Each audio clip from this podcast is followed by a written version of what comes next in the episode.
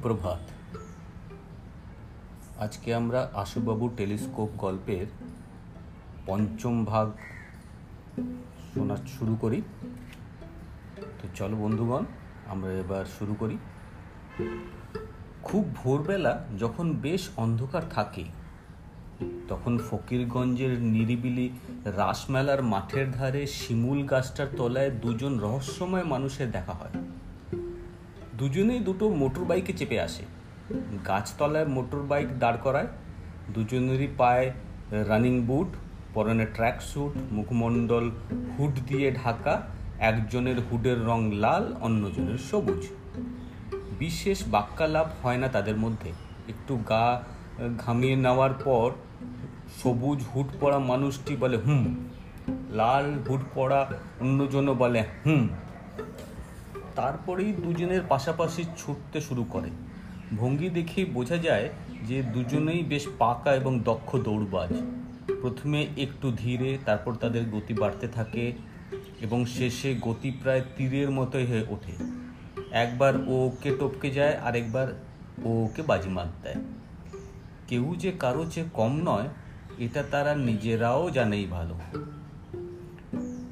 ঠিক তিন মাইল তীব্র গতিতে দৌড়ে তারা একটা পরিত্যক্ত বাড়ির পেছনের উঁচু দাওয়াল টোপকে ভেতরে লনে নামে। কিছুক্ষণ জুরিনি নিয়ে তারা কুংফু ক্যারাটে এবং বক্সিং প্র্যাকটিস করে। দুজনেই জানে তারা কেউ কারোর চেয়ে কম নয়। প্র্যাকটিস শেষ করে দুজনেই আবার দৌড়ে রাসমালার মাঠে আসে এবং সকাল সাতটা বাজার ঠিক পাঁচ মিনিট আগে যে যার মোটর বাইকে চেপে দুদিকে চলে যায়। এ থেকে কেউ যদি ভাবে যে এরা দুজন অত্যন্ত বন্ধু, তাহলে মস্ত বড় ভুল হবে। তা তো নয় বড় এরা পরস্পরের চরমতম শত্রু। এদের একজন হলো police sub inspector Sourav Bose আর অন্যজন ত্রাস ডাকাত বাঁকেলাল। ত্রাস মানে খুব ভয়ঙ্কর ডাকাত। বাকেলালকে ধরা বা খতম করার দায়িত্ব দিয়েই সৌরভ বোসকে স্পেশাল পোস্টিং দিয়ে ফকিরগঞ্জে পাঠানো হয়েছে। মুশকিল হলো সৌরভ একজন ভালো অ্যাথলিট এবং ফাইটার কিন্তু এখানে তার সঙ্গে পাল্লা দেওয়ার মতো দৌড়বাজ বা কুংফু ক্যারাটে বা বক্সিং জানা লোক নেই। পাল্লা দেওয়ার মতো লোক না থাকলে একা একা প্র্যাকটিস করে তেমন ভালো লাভ হয় না।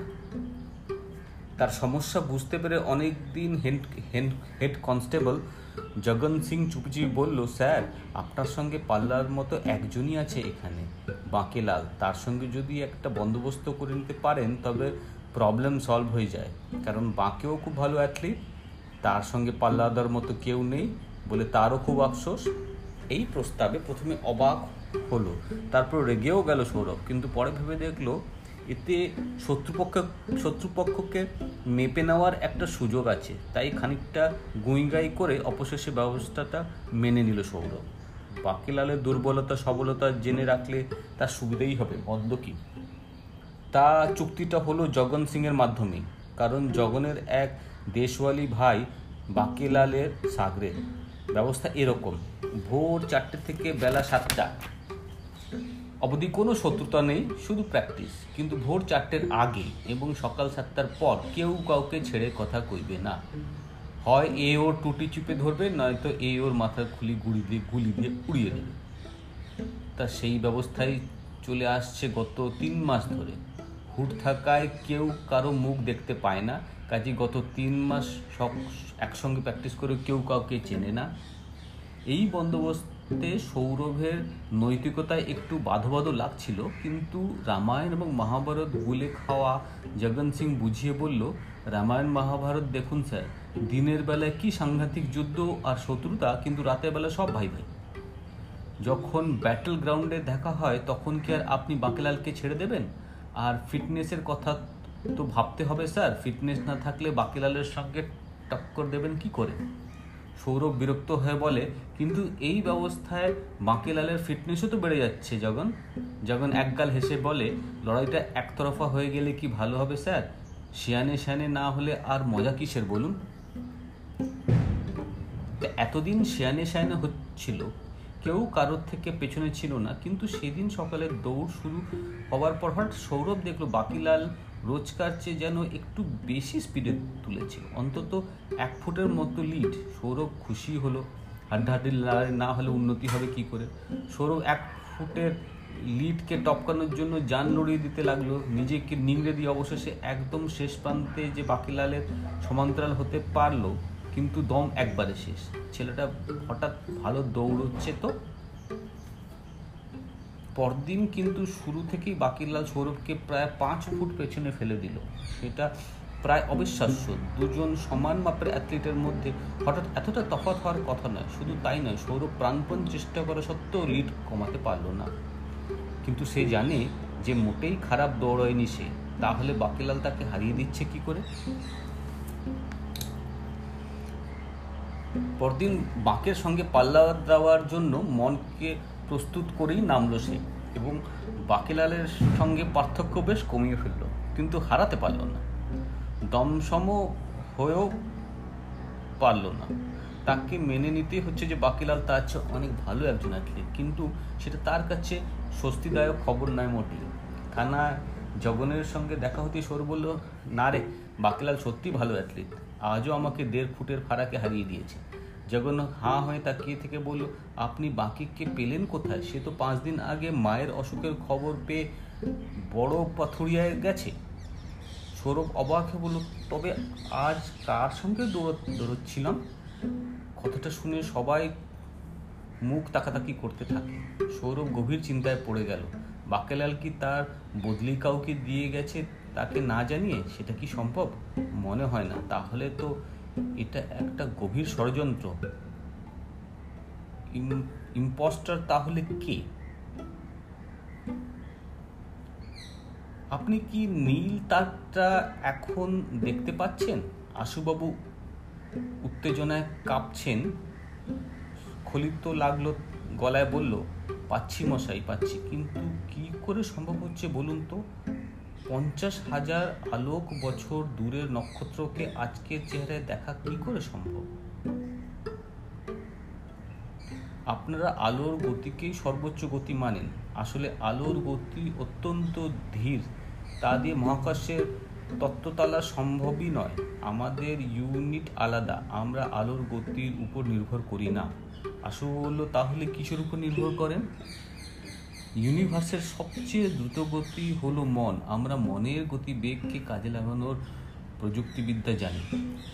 আশুবাবু টেলিস্কোপটা থেকে চোখ সরিয়ে রামবাবুর দিকে অবাক হয়ে তাকিয়ে বলেন আপনারা মানে কারা? রামবাবু একটু হাসলেন, উদাসে বলেন এই আমরা তো আমার মতো কিছু লোক অনেক দূরদেশের মানুষ। আমার কেন যেন মনে হচ্ছে আপনার ভেতরে একটা রহস্য আছে মশাই? আপনি সাদা চোখে যা দেখা যাচ্ছে তা নন।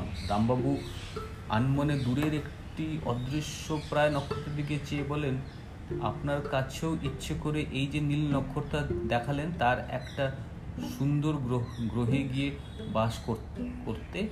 মাথানের রাসু বলল, না মশাই, যত সুন্দরী হোক, নিজের চেনা জগৎ ছেড়ে অচেনা জায়গায় নিয়ে মন টেকাবো কেমন করে? আপনার সমর্থনে মাথা নেড়ে রামবাবু বললেন, ঠিক তাই।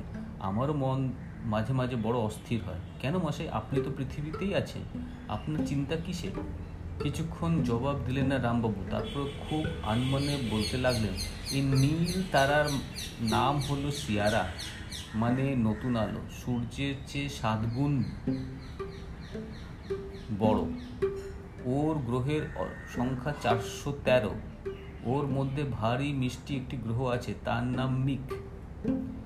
এত কি করে জানলেন মশাই? নক্ষত্রটাকে তো সাধারণ টেলিস্কোপে দেখাই যায় না। আপনি কি সব যন্ত্রপাতি লাগালেন তাই দেখা গেল। মিক গ্রহটাকে কি দেখা সম্ভব? সম্ভব, তবে তার জন্য সুপার স্কোপ লাগবে। তবে তার চোখে সরাসরি দেখা যাবে না, ইমেজ দেখাতে হবে। এখন যন্ত্রটা আমার কাছে নেই। আপনি সাংঘাতিক লোকমশাই, এসব আবিষ্কারের জন্য তো আপনি নোবেল প্রাইজ পেতে পারেন। রামবাবু টেলিস্কোপের লেন্স থেকে চোঙের মতো দেখতে ভারী একটা যন্ত্র খুলে নিলেন। একটা ডাফেল ব্যাগে ভরে ভরে বললেন, রাত আড়াইটে বাজে, এখন ঘরে গিয়ে ঘুমন। আশুবাবু গদগদ হয়ে বললেন, আমার ঘুম সেই জিনিস দেখালেন, তাতে আমার ঘুম উড়ে গেছে। এখন রাতের পর রাত জেগে থাকতে পারি। কিন্তু আপনি এত রাতে কোথায় যাবেন? আমার বাড়িতে অনেক অনেক এক্সট্রা রুম আছে, সেখানেই থেকে যান রাম মাথা নেড়ে বলেন, আমার জীবনটা খুব সুখের নয় মশাই, আমাকে অনেক দিক সামলে চলতে হয়। আপনি নিশ্চিন্তে ঘুমোতে যান, আমাকে নিয়ে ভাববেন না। অন্তত সদর দরজাটা খুলে দিয়ে আসি। রাম বলেন, আরে না, সদর দরজা দিয়ে আমি আসিও নি, যাবও না। আমি ঠিক চলে যাব। আপনি গিয়ে ঘু- আশিবাবু দোনামানা হয়ে ছাদের সিঁড়ি ধরে নামতে নামতে হঠাৎ একটু উকি মেরে দেখেন তিনতলা ছাদ থেকে রামবাবু রেলিম টপকে লাভ দিয়ে নিচে পড়ে গেলেন। হা হা, করতে করতে আশুবাবু ছুটে রেলিংয়ের কাছে গিয়ে দেখেন লোকটা দিব্যি হনহন করে হেঁটে নিজের আট ফুট উঁচু দল কাজ বরাবর দিয়ে আশ্চর্য মসৃণ একটা হাই জাম্প মেরে দেওয়ালের উপাসে গিয়ে পড়ল। তারপর আর দেখা গেল না। একটু হতভম্ব হয়ে পড়লেন আশুবাবু। ভূত প্রেত তিনি বিশ্বাস করেন না ঠিকই, কিন্তু এসবেরই বা ব্যাখ্যা কী? তিনতলা থেকে লাভ আট ফুট হাই জাম্প হাই জাম্পে বিশ্ব রেকর্ডকে যেন কত? রাতে ভালো করে ঘুমই হলো না আশুবাবুর সকালে যথারীতি জাম্পেশ গরম জামা পরে বাজারে বেরোলেন। মাথায় মোড়ের মাথায় সরু হয়ে একটা লোকের সামনে উদয় হলো। আগে ভালো আছেন তো আশুবাবু? সব কুশল তো? রাতে ভালো ঘুম হয়েছে নিশ্চয়ই? হাসি হাসি মুখ দেখে মনে হচ্ছে কোষ্ঠ পরিষ্কার। কি বলেন? লোকটাকে দেখে মোটেই খুশি হলেন না আশুবাবু তবে মুখে জোর করে হাসি ফুটিয়ে বললেন, পটলবাবু তো, তা শরীর গতিক ভালো তো?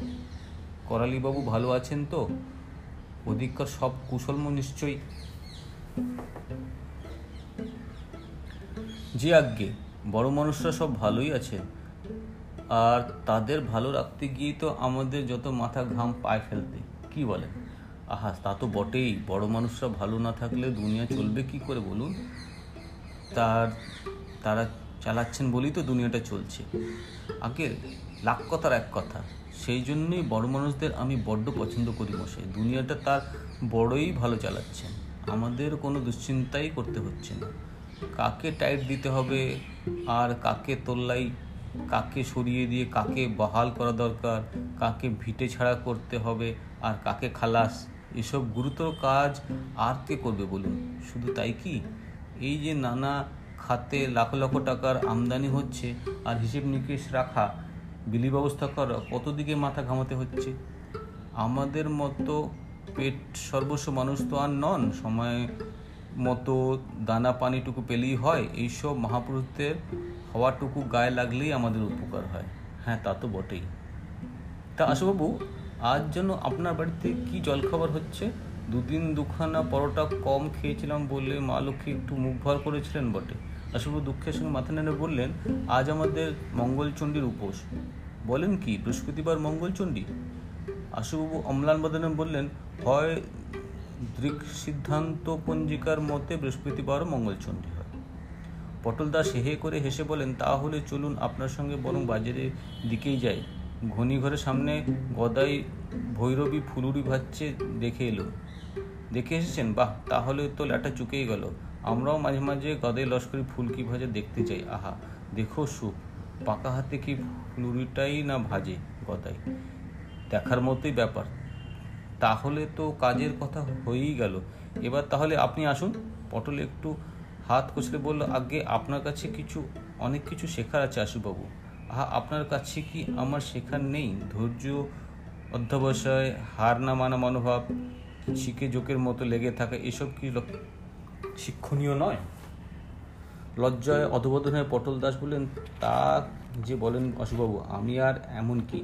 তবে কি না করালি কুণ্ডু মশাই বড্ড রেগে আছেন মশাই? কোথা থেকে খবর পেয়েছেন যে আপনার বাড়িতে রাত বেরিতে উটকো লোক হাজির হয়?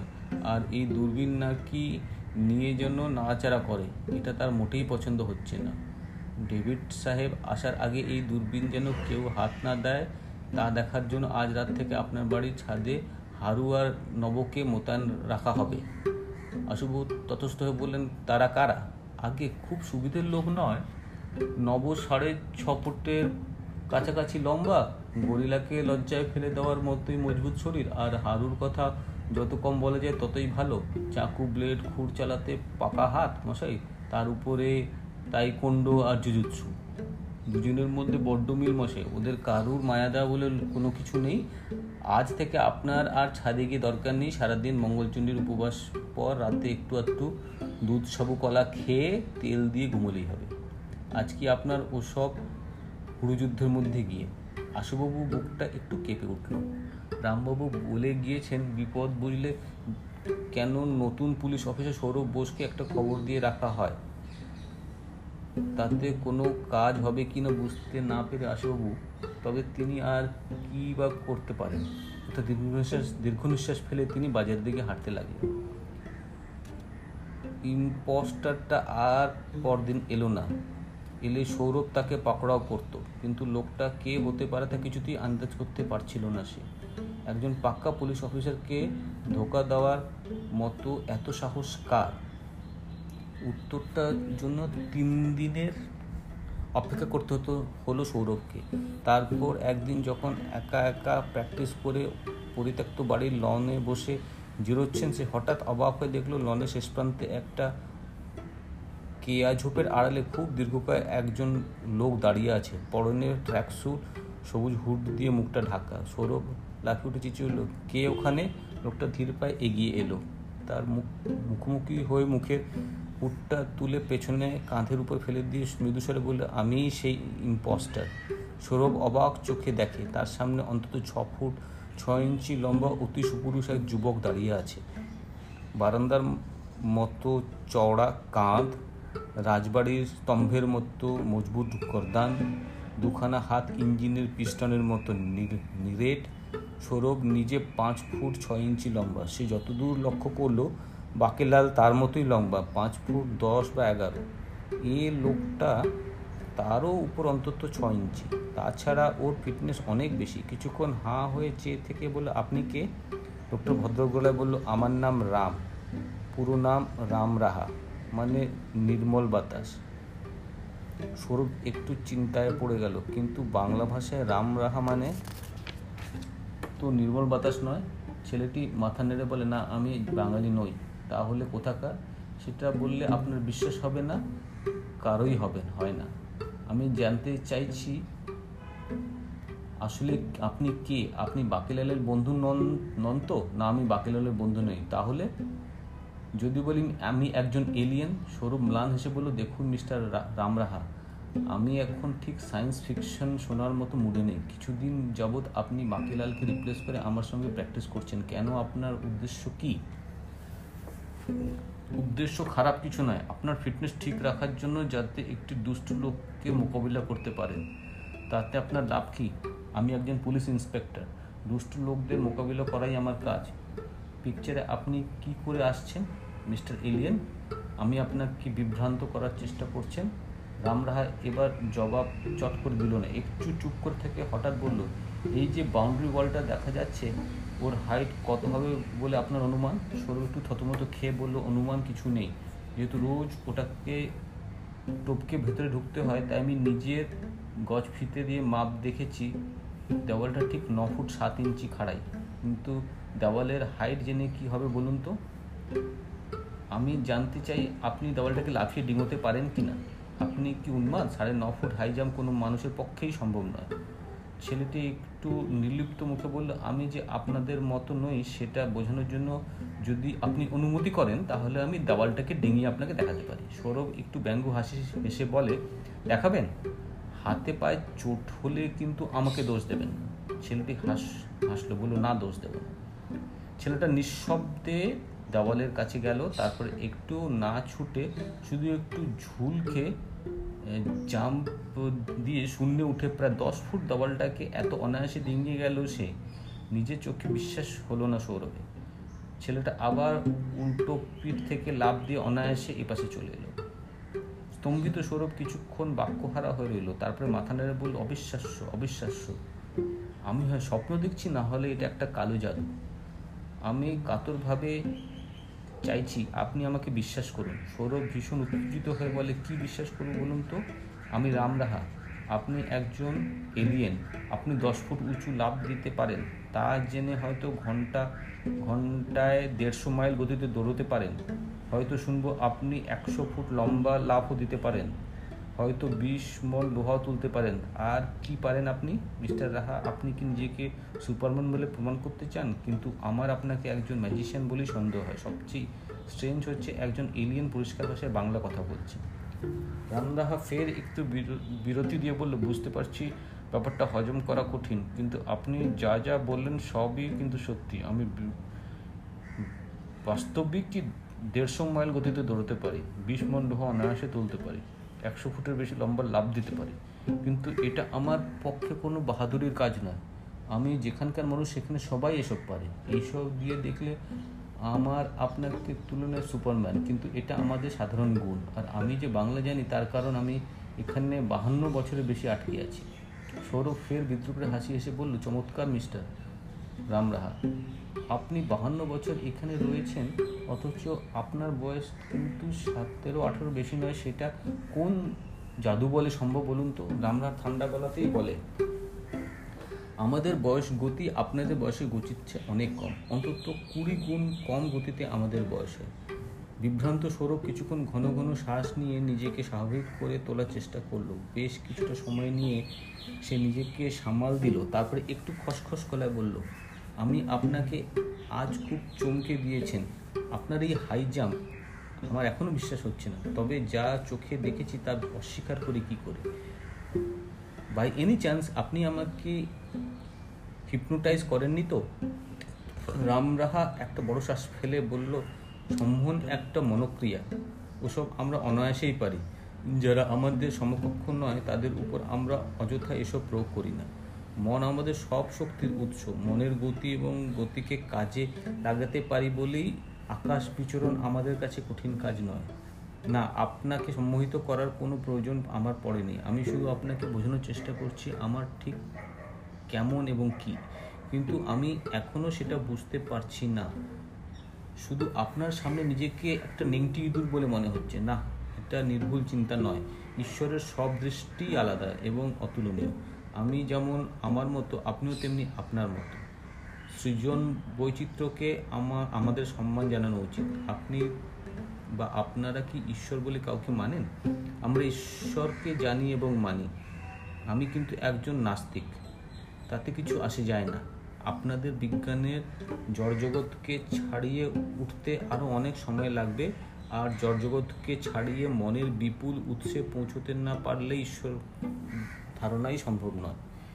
ঠিক আছে, আমি বিশ্বাস করলাম যে আপনি একজন এলিয়েন এবার বলুন, আমি আপনার জন্য কি করতে পারি? আমি আমি আপনার সাহায্য চাই। ঠাট্টা করছেন? আপনার অতিমানবীয় ক্ষমতা থাকা সত্ত্বেও আমার সাহায্যের কি দরকার? হঠাৎ স্বচ্ছ নীলাভ এবং গভীর দুটি চোখ দিয়ে সৌরভকে একটু মেপে নিয়ে রামরাহা বলল, আমার আকাশ গাড়িটি শত্রুপক্ষের আক্রমণে বাহান্ন বছর আগেই খারাপ হয়ে যায়। আমি কোনো ক্রমে বঙ্গোপসাগরের তলায় পালিয়ে যাই। উপযুক্ত যন্ত্রাংশ না পাওয়ায় সেই থেকে আমার ঠিকানা এক, একটা সমুদ্রের তলা। শত্রুরা আমার পালানোর পথ ব্যারিকেড করে রেখেছে। তাই আমার গ্রহটি থেকেও কোনো সাহায্য আসতে পারে না। ওরা আমাকে হয়তো আর কোনো দিনই বেরোতে দেবে না। মাঝে মাঝে ওরা আমাকে খুঁজতে আসে। যেমন এখন এসেছে, পঞ্চাশ হাজার আলো বছর দূরে সিয়ারা নক্ষত্রের মণ্ডলের মিক নামে এক মিষ্টি গ্রহে আমার বাড়ি। সিয়ারা নক্ষত্রের চারশো তেরোটা গ্রহ। তার মধ্যে বিয়াল্লিশটা বাসযোগ্য গ্রহে আমরা ছড়িয়ে ছিটিয়ে থাকি। আপনার চোখ দেখে মনে হচ্ছে খুব অবাক হচ্ছেন না আর? না, বিস্তর সায়েন্স ফিকশন পড়া থাকায় এসব অবাক লাগছে না। ভালো, খুব ভালো। ভালো আপনার কাছে আমার বিশ্বাসযোগ্যতা খুব জরুরি। কিন্তু একটা কথা, আপনার শত্রুতা কার সঙ্গে এবং কেন? রামরাহা একটু চুপ থেকে বলল, ওরা মহাকাশবাসী। আপনার হয়তো বিশ্বাস হবে না যে মহাকাশের ঠান্ডা এবং শূন্যতা কেউ থাকতে পারে, কিন্তু ঘটনাটা সত্যি। মনুষ্যবাসে সম্পূর্ণ অযোগ্য কিছু গ্রহে এদের ঘাঁটি আছে বটে, কিন্তু এরা বেশিরভাগ সময় মহাকাশেই ঘুরে বেড়ায়। যানবাহনেরও দরকার হয় না। সীমাহীন এদের সহনশীলতা। আমি ওদের কাছ থেকে কিছু মন্ত্র চুরি করেছিলাম। মন্ত্র? মাই গড রামরাহা একটু হাসলো। মন্ত্র আসলে একটা তরঙ্গের নকশা। আপনি ঠিক বুঝবেন না। কারণ এই বিদ্যা আপনাদের অধিগত বিষয়গুলোর মধ্যে পড়ে না। আমি যাদের কথা বলছি, তারা ইচ্ছে মতো শরীর পাল্টে ফেলতে পারে। শরীরকে ইচ্ছে মতো কঠিন, তরল, বায়বীয় বা পারমাণবিক পর্যায়ে নিয়ে যেতে পারে এবং সেভাবেই বেঁচে থাকে। এ তো ভূতের গল্প, অনেকটা তাই। তবে ভূতেরা কঠিন শরীর ধারণ করতে পারে না, এরা পারে। বিস্মিত সৌরভ বলে, আপনি কি ভূতেও বিশ্বাস করেন নাকি? তাহলে আমার ইনফর্মার কারা? এমনকি সৌরভ বসু নামে যে একজন যোগ্য পুলিশ অফিসার আছে, সে খবরটা আমাকে দিয়েছিল হরেন সরকার নামে একজন, যার সলিড কোনো শরীর নেই। আমার সব পুরনো ধ্যান ধারণা কি আপনি পাল্টে দেবেন নাকি মশাই? না, তবে সংশোধন করতে তো দোষ নেই। আর পুলিশ হিসেবে আপনার জেনে রাখা ভালো যে ভূতেরা খুব ভালো ইনফর্মার রক্ষে করুন মশাই, আর আমার কনফিউশন বাড়াবেন না। আমি এমনিতেই ভীষণ কনফিউজড জানি আপনার বিভ্রান্তি স্বাভাবিক, তাই আমি আমাদের বিষয়ে আর কিছু বলতে চাই না। শুধু জানতে চাই যে আজ রাতে আশুবাবুর টেলিস্কোপটা চুরি হয়ে যাবে। আর তারপর আশুবাবুর উপর প্রাণঘাতী আক্রমণ করবে কিছু লোক। তারা খুব ভয়ঙ্কর লোক। আপনি কি তাকে রক্ষা করার দায়িত্ব নেবেন? তিনি নিরীহ একজন স্টার গেজার মাত্র। এই কাজটা তো আপনিও করতে পারেন। কয়েকজন গুন্ডাকে এলিমিনেট করা তো আপনার কাছে জল ভাত মাথা নেড়ে রামঢা বলেন, না, আমাদের কঠোর অনুশাসন মেনে চলতে হয়। নিজেদের এলাকার বাইরে অন্য কোনো গ্রহে কাউকে আমরা আঘাত করি না। সে যেমন মানুষই হোক, বড়জোর নিরস্ত করার চেষ্টা করতে পারি, কিন্তু এসব যাদের কথা বলছি তাদের পেছনে আছে ক্রাচ। ক্রাচ সে আবার কে? গত বাহান্ন বছরে সে অন্তত বাইশ বার আমার সন্ধানে এসেছে। এবার সে এবার এবারও সে হাজির। তার উপস্থিতি আমার সেন্সরে ধরাও দিয়েছে। এই গ্রহে সে নিজের পরিচয় দেয় ডেভিড নামে। আপনি যাকে বাকেলাল বলে জানেন, সে ডেভিদের সুপারি কিলার।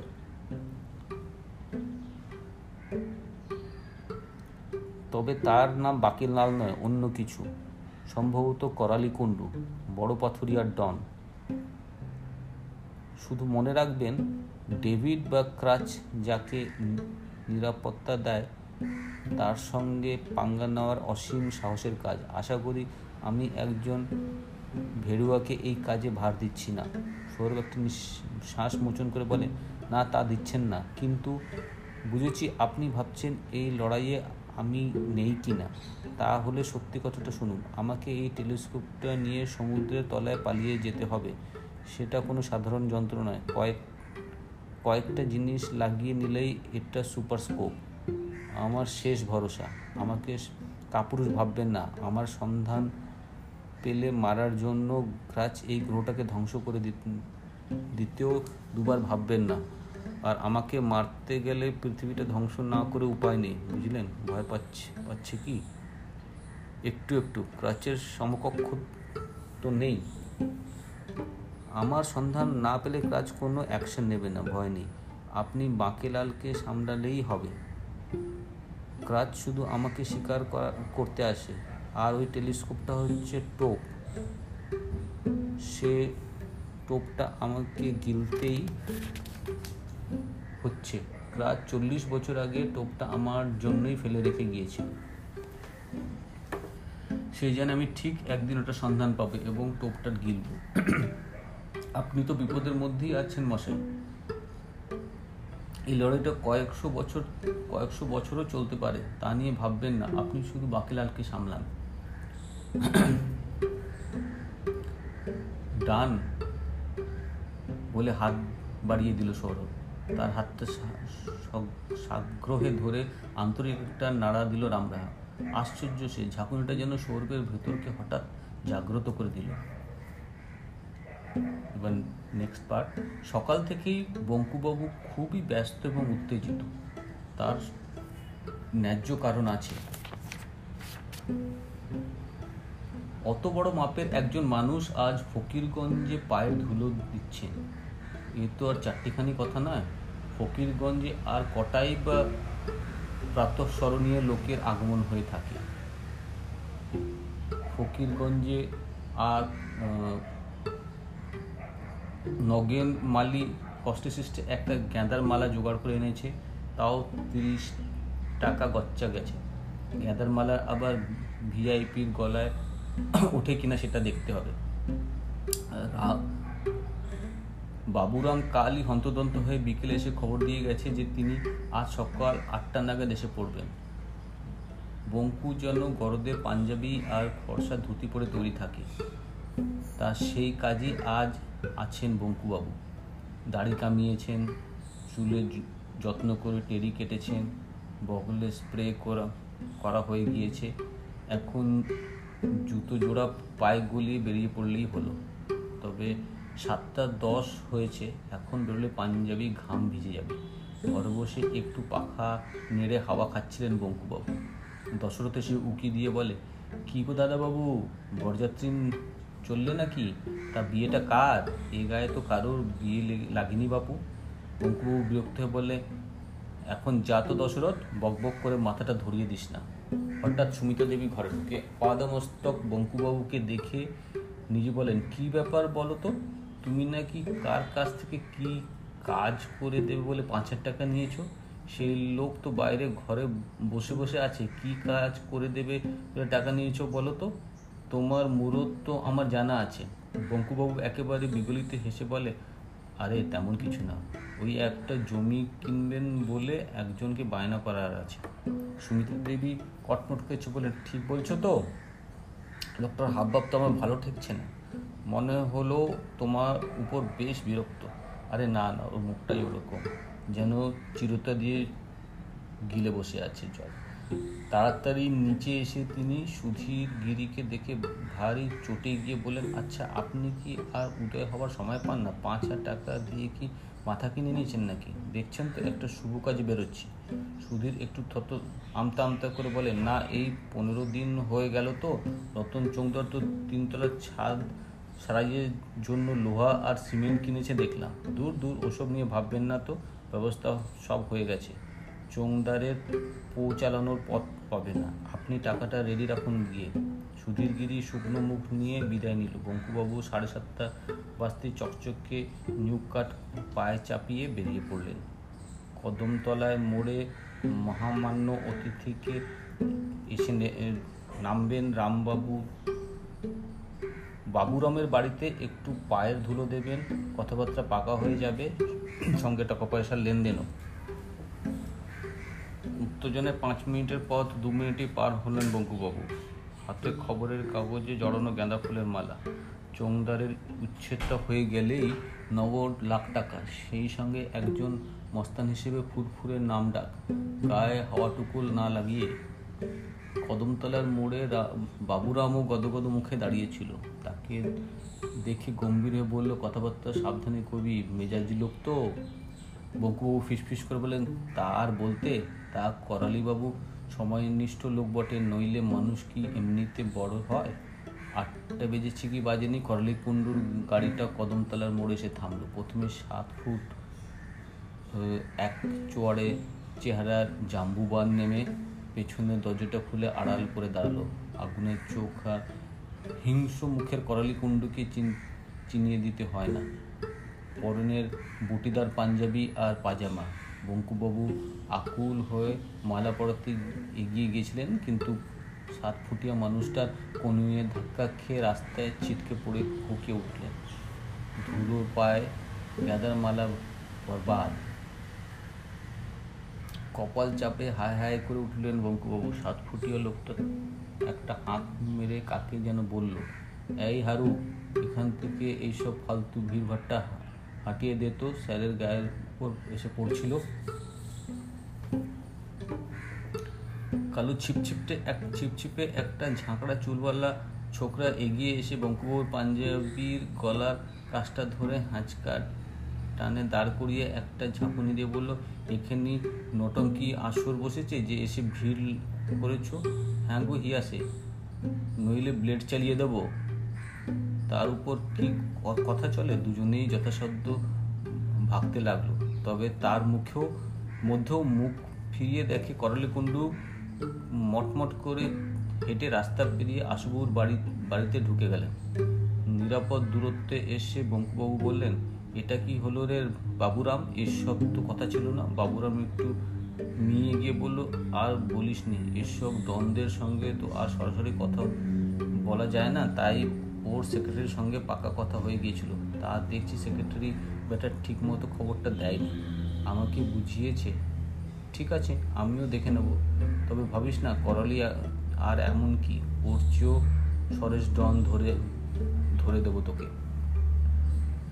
ডালপুরি জিনিসটা তা আছে বলে পৃথিবীটা বেঁচে থাক, থাকার সার্থক্যটা টের পাওয়া যায়। বিশেষ করে শীতকালের সকালে গরম ডালপুরি আর হিং দিয়ে আলুর দম হলে আরামে ঘুমিয়ে পড়তে ইচ্ছে করে। তবে হ্যাঁ শৈলবালা ছাড়া এই জিনিস আর কারও হাতে তেমন উতরোয় না। শৈলবালা তাকে মনীষীর মধ্যে গণ্য করেন না ঠিকই, কিন্তু মাঝে মাঝে মায়াবশ্যে ডালপুরি আর আলুর দম করে তো দেন। আর সেজন্য পৃথিবীতে এখনও অনেক দিন বেঁচে থাকা দরকার।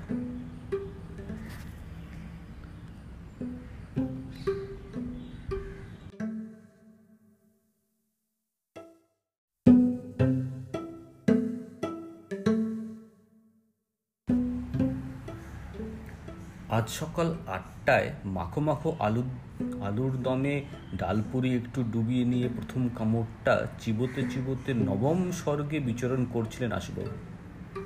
তারপরের কামড়টায় অমরাবতী। আরও দুই কামড়ের পর তিনি কৈলাস পর্বতের অনুদেশে বিচরণ করতে লাগলেন। শৈলবালার রান্নার হাত দুখানা তিনি সম্ভব হলে খাঁটি সোনায় বাঁধিয়ে দিতেন। দুঃখের এই যে রান্নার জন্য নোবেল প্রাইজ দেওয়া হয় না। নইলে শৈলবালার জন্য তদ্বির করতেন তিনি। ডালপুলি পুরিয়ার আলুর দম যেন বাঘা ওস্তাদ আর দাপুটে তবলচি সঙ্গতে এ ওর সঙ্গে সমানে পাল্লা দিচ্ছে। ক্যাবাত ক্যাবাত এই সময় তার ছোট খুকি ঝিমলি এসে বলল, ও বাবা, কে যেন তোমার সঙ্গে দেখা করতে এসছে? নাম বলল করালি কুণ্ডু নিচের ঘরে বসতে বলেছি। ডালপুরি যেসব বিস্বাদ আর অখাদ্য হতে পারে তা জানতে এই জিনিসের মুখের খাওয়া। উদ্বিগ্ন হয়ে উত্তেজিত আশুবাবু গ্লাসের জলের হাতটা মুখে ধুয়ে মেখে বলেন তোর মা যে কী সব ছাইভস্য রাধে মুখে দেওয়া যায় না। করলি কুণ্ডুতে যেমনটা হওয়ার কথা, সেই করলি কুণ্ডু তেমনি। মায়া, দয়া, ক্ষমা, ভালোবাসা ইত্যাদি তার ধারে কাছে কখনো ভুল করেও আসেনি। ধকধকে ধুতিখানা মতো চোখ, কপলে কাটা দাগ, চোখে পলক টলক আছে বলে মনে হয় না। রামরাহা তাকে বলেছিল যেন ঘাবড়ে না গিয়ে দাপটের সঙ্গে কথা বলেন। কিন্তু এই মুখ্যম সময়ে দাপট বেটা যে কোথায় গিয়ে বসে রইল কে জানে? দাপটের বদলে একটা দুম দূরদূরণী এসে বুকের মধ্যে কুই কুই করছে। লোক যেমনই হোক, করলিকুণ্ডুর মুখে পালিশ আছে। সহবত শিখে এসেছে। দাঁড়িয়ে হাত জোর করে নমস্কার জানিয়ে ঘর ঘরে গলায় বলল, আমি ডেভিড সাহেবের ম্যানেজার, করলিকুণ্ডু। এই টেলিস্কোপটার ব্যাপারে এসেছি। দাপটের সঙ্গে না হলেও মুখটা যথেষ্ট তোম্বাপানা করে আসব বলেন, কিন্তু টেলিস্কোপটা যে ডেভিড সাহেবের, তার তো কোনো প্রমাণ নেই। করলিকুণ্ডু ঠান্ডা করলে কে বলল নেই? এই তার পকেট থেকে একটা কাগজ বের করে বাড়িয়ে দিয়ে বলল, এই যে উনিশশো বাহাত্তর সালে বার্মিংহাম থেকে কেনা, এটা তারই ক্যাশমো কিনেছেন ডেভিড পোজার। দেখুন না, ভালো করে দেখুন। আশুবাবু দেখেন এবং দপ করে নিভে গেলেন। তারপরে আর কি বলা যায় সে ভেবে পেল না। তবু শেষ চেষ্টা হিসেবে বলল, কিন্তু এটা তো আমাকে দিয়েছেন মনমথবাবু। আমি তো এটা হাতছাড়া করতে পারি না। করালে উত্তেজিত না হয়ে বরং একটু হেসে বললেন মনমথবাবুর তো সেই অধিকারই নেই। ডেভিড সাহেবের জিনিস তিনি আপনাকে কী অধিকারে দিয়ে দিতে পারেন? যদি রক্ষণাবেক্ষণের জন্য দিয়ে থাকেন তাহলে অন্য কথা। কিন্তু তাতে মালিকানা বদলে যায় না। মনমথবাবুর সঙ্গে কথা ছিল, ডেভিড সাহেবের একদিন ফিরে এসে জিনিসটা ফেরত নেবেন। তারাই ভাগ্যবান যাদের ঠিক সময়ে ঠিক জবাবগুলো মনের মধ্যে এসে একটু মুখ দিয়ে বেরোয়। কিন্তু আসলে মনের মধ্যে কোনো কথাই তো এখনও ভুরভুরি কাটছে না। মুখ দিয়ে শ্বাসবায়ু ছাড়া বেরোচ্ছে না কিছুই। আমতা আমতা করে তুলবেন তাই তো। এ তো বড় মুশকিলে পড়া গেল। হ্যাঁ আপনি একটু মুশকিলের মধ্যেই আছেন কিন্তু। আমরা খবর পেয়েছি এই জিনিসটার জন্য একজন লোক নাকি আপনার কাছে প্রায় ঘুরঘুর করছে। অন্তত চার পাঁচ দিন সে আপনার সঙ্গে ছাদে উঠে গভীর রাত্রে টেলিস্কোপটা ব্যবহার করেছে। এটা কিন্তু ঠিক নয়। ডেভিড সাহেবের এটা পছন্দ করেন না। আশুবাবু একটু অবাক বলেন, কিন্তু কেন? স্টার গেজিং তো আর অপরাধ নয়। না স্টার গেজিং অপরাধ নয়, তবে যে লোকটি আপনার কাছে আসা যাওয়া করে, সে সন্দেহজনক ব্যক্তি কিনা, তা আমাদের জানা দরকার। আপনি দয়া করে তার নাম আর ঠিকানাটা দিন। আশুবাবু মাথা নেড়ে ঠিকানা জানি না, তবে তার নাম রামরাহা। সরু চোখে আশুবাবুকে একটু মেপে নিয়ে করলেই হঠাৎ হিমশীতল গলা বললেন, ঠিকানা জানেন না? তাহলে কি করে একজন অজ্ঞাত পুলিশের লোককে মাঝরাতে বাড়িতে ঢুকতে দিচ্ছেন? আশুবাবু তাড়াতাড়ি বলে, না না, সে ভালো লোক। কি করে বুঝলেন সে ভালো লোক? আশুবাবু শুকনো এসে বললেন, ওসব বোঝা যায়। করালির মুখশ্রী হঠাৎ পাল্টে গেল, কঠিন এবং ভয়ঙ্কর। চাপা ধমকে স্বরে বলেন চালাকি করবেন না। আমরা বেশি চালাক লোকদের পছন্দ করি না। রামরাকে কোথায় পাওয়া যাবে বলুন? আমরা কাজের মানুষ, সময় নষ্ট করতে ভালোবাসি না। আশুবাবু ফাঁপড়ে পড়ে গেলেন। ঠিকানাটা জেনে নেওয়া উচিত ছিল কিন্তু হয়ে ওঠেনি। আমার মনে হয় সে এই ফকিরগঞ্জই কারও বাড়িটাতে থাকে। কঠিন স্বরে করালি মাথা ঝাঁকিয়ে বলল, না, সে ফকিরগঞ্জে কারও বাড়িতেই থাকে না। আমরা খুঁজে দেখেছি। আপনি মিথ্যা কথা বলছেন কি না তাকে বাঁচানোর জন্য? আশুবাবু বুক তো দূর দূর করছে, গলা শুকিয়ে কাঠ, মাথা কাজই করছেন না। কাঁপতে কাঁপতে বলল, সে আজ রাতেও আসবে, চলে গেছে। ঠিক ঠিক আসবে, পাক্কা? তাই তো বলেছিল যেন। ভেরি গুড তাহলে আজ থেকে আপনার বাড়িতে আমার দুজন কর্মচারী পাহাড়ায় থাকবে। আমরা কোনো রকম রিস্ক নিতে চাই না। আশুবু অসহায় গলায় বললেন পাহাড়া কেন? ভয় পাবেন না পাহাড়া থাকলে আপনিও নিরাপদে থাকবেন, আর টেলিস্কোপটাও। আপনারা রামরাহাকে খুনটুন করবেন না তো? করলি ক্রুর চোখ চেয়ে বলে আমাদের কি আপনার খুনি বলে মনে হয়? না, ঠিক তা না অবশ্য। তাহলে কথাটা বললেন কেন? শুনুন মশাই, রামরাহাকে নিয়ে আমাদের কোনো মাথা ব্যথা নেই। আমাদের চিন্তা টেলিস্কোপটা নিয়ে। এই মালিকের হাতে পৌঁছে গেলেই হলো। আপনার আর কিছু বলার আছে? না তো। তাহলে আমার কর্মচারীদের ডাকছি। কি বলেন? করলির ডাকি যে দুজন ঘরের মধ্যে এসে দাঁড়াল, তাদের আকার প্রকার দুই অবিশ্বাস্য। তাছাড়া দেখেই মনে হয় যেন কোনো অপরাধ নেই যে এরা করতে পারে না। করলি তাদের আশ্বাস, আশ্বস্ত করে বলল, ভয় নেই। এদের খোরাকি বা শোয়ার জায়গা এসব আপনাকে দিতে হবে না। এরা পেশাদার সিকিউরিটি গার্ড। ওরা যে আছে সেটা আপনি টেরও পাবেন না। যেমন হঠাৎ এসেছিল, তেমনি হঠাৎ চলেও গেল করালে। কিন্তু রেখে গেল দুটি দুশ্চিন্তা, নব আর হারু পূবের আকাশের দিকে তাক করে টেলিস্কোপটা স্ট্যান্ডের উপর রাখা। পাশেই একটা প্লাস্টিক চেয়ারে বিরস মুখে বসে আছেন আশুবাবু।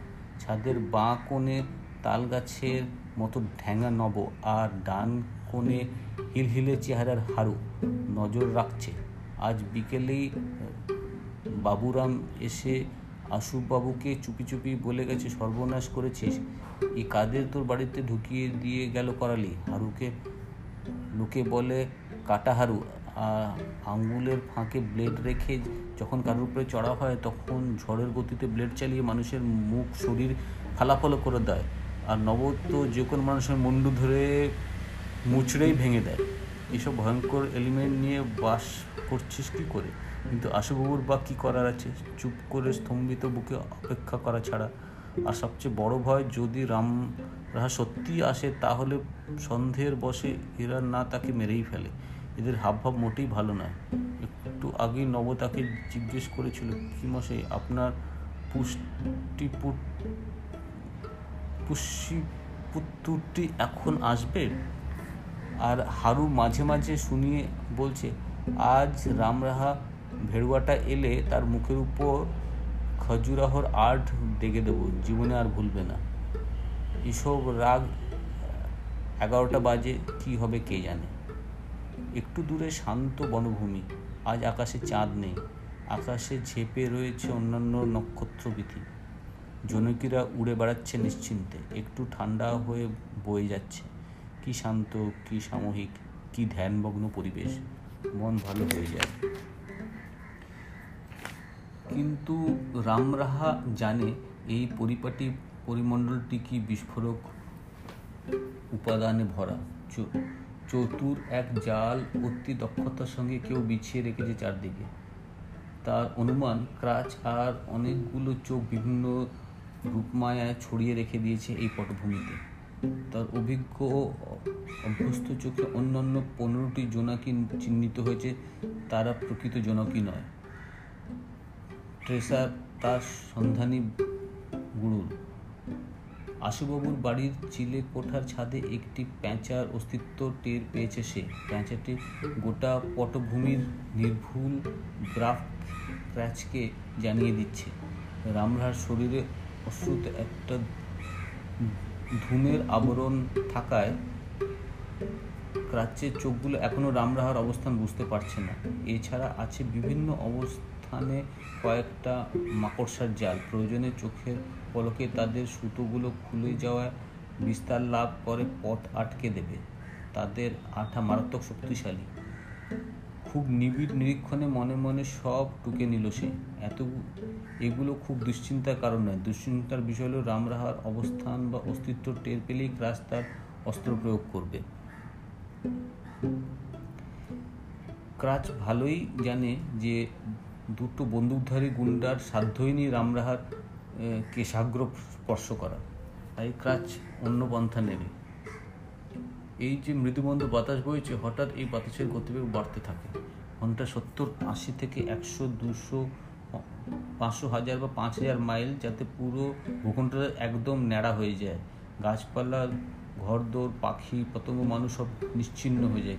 কিংবা আকাশ থেকে নেমে আসার ঘনীভূত বাতাসের অজস্র গোলা বা ভীমবেগে আছড়ে পড়ে ভূমিকম্প আর জলাস, জলোচ্ছ্বাস তছনছ করে দেয় সব কিছু মাটির মধ্যে তলিয়ে যায় বন সম্পদ ক্রাচ কি করবে তা অনুমানের বিষয়। কিন্তু অনুমান করতে চায় না রামরা সে চায় না তার অবস্থান ক্রাচের গোচরে আসুক। তার পেছনে সৌরভ নিশ্চিন্তে এসে দাঁড়াতেই রামরা মৃদুস্বরে বলল আপনার চারদিকে যে ট্র্যাপটা পাতা রয়েছে, সেটা বোধহয় আপনি টের পাচ্ছেন না। ট্র্যাপ, তাই নাকি? রামরা একটু বিষাদময় গলায় বলে, ক্রাচ আমার জন্য অনেক আয়োজন করে রেখেছে। আমি তো কিছু টের পাচ্ছি না। এই যে বেগুনি রঙা বড় জোনাকিটা উঠছে ওটাকে ধরতে পারবেন? ইজি বলে সৌরভ পট করে হাতের থাবায় জোনাকিটা ধরে ফেলবে কি মনে হচ্ছে? জোনাকি তো? এইসব জোনাকিরা আঙ্গুল দিয়ে পিষে দেখুন তো, মরে কি না সৌরভ সেটা চেষ্টা করে বলে, না তো যেমনকে তেমনই আছে, কি এটা? এটা সন্ধানী গুরুল, কিন্তু ভয় নেই, আপনার কোনো ক্ষতি করবে না।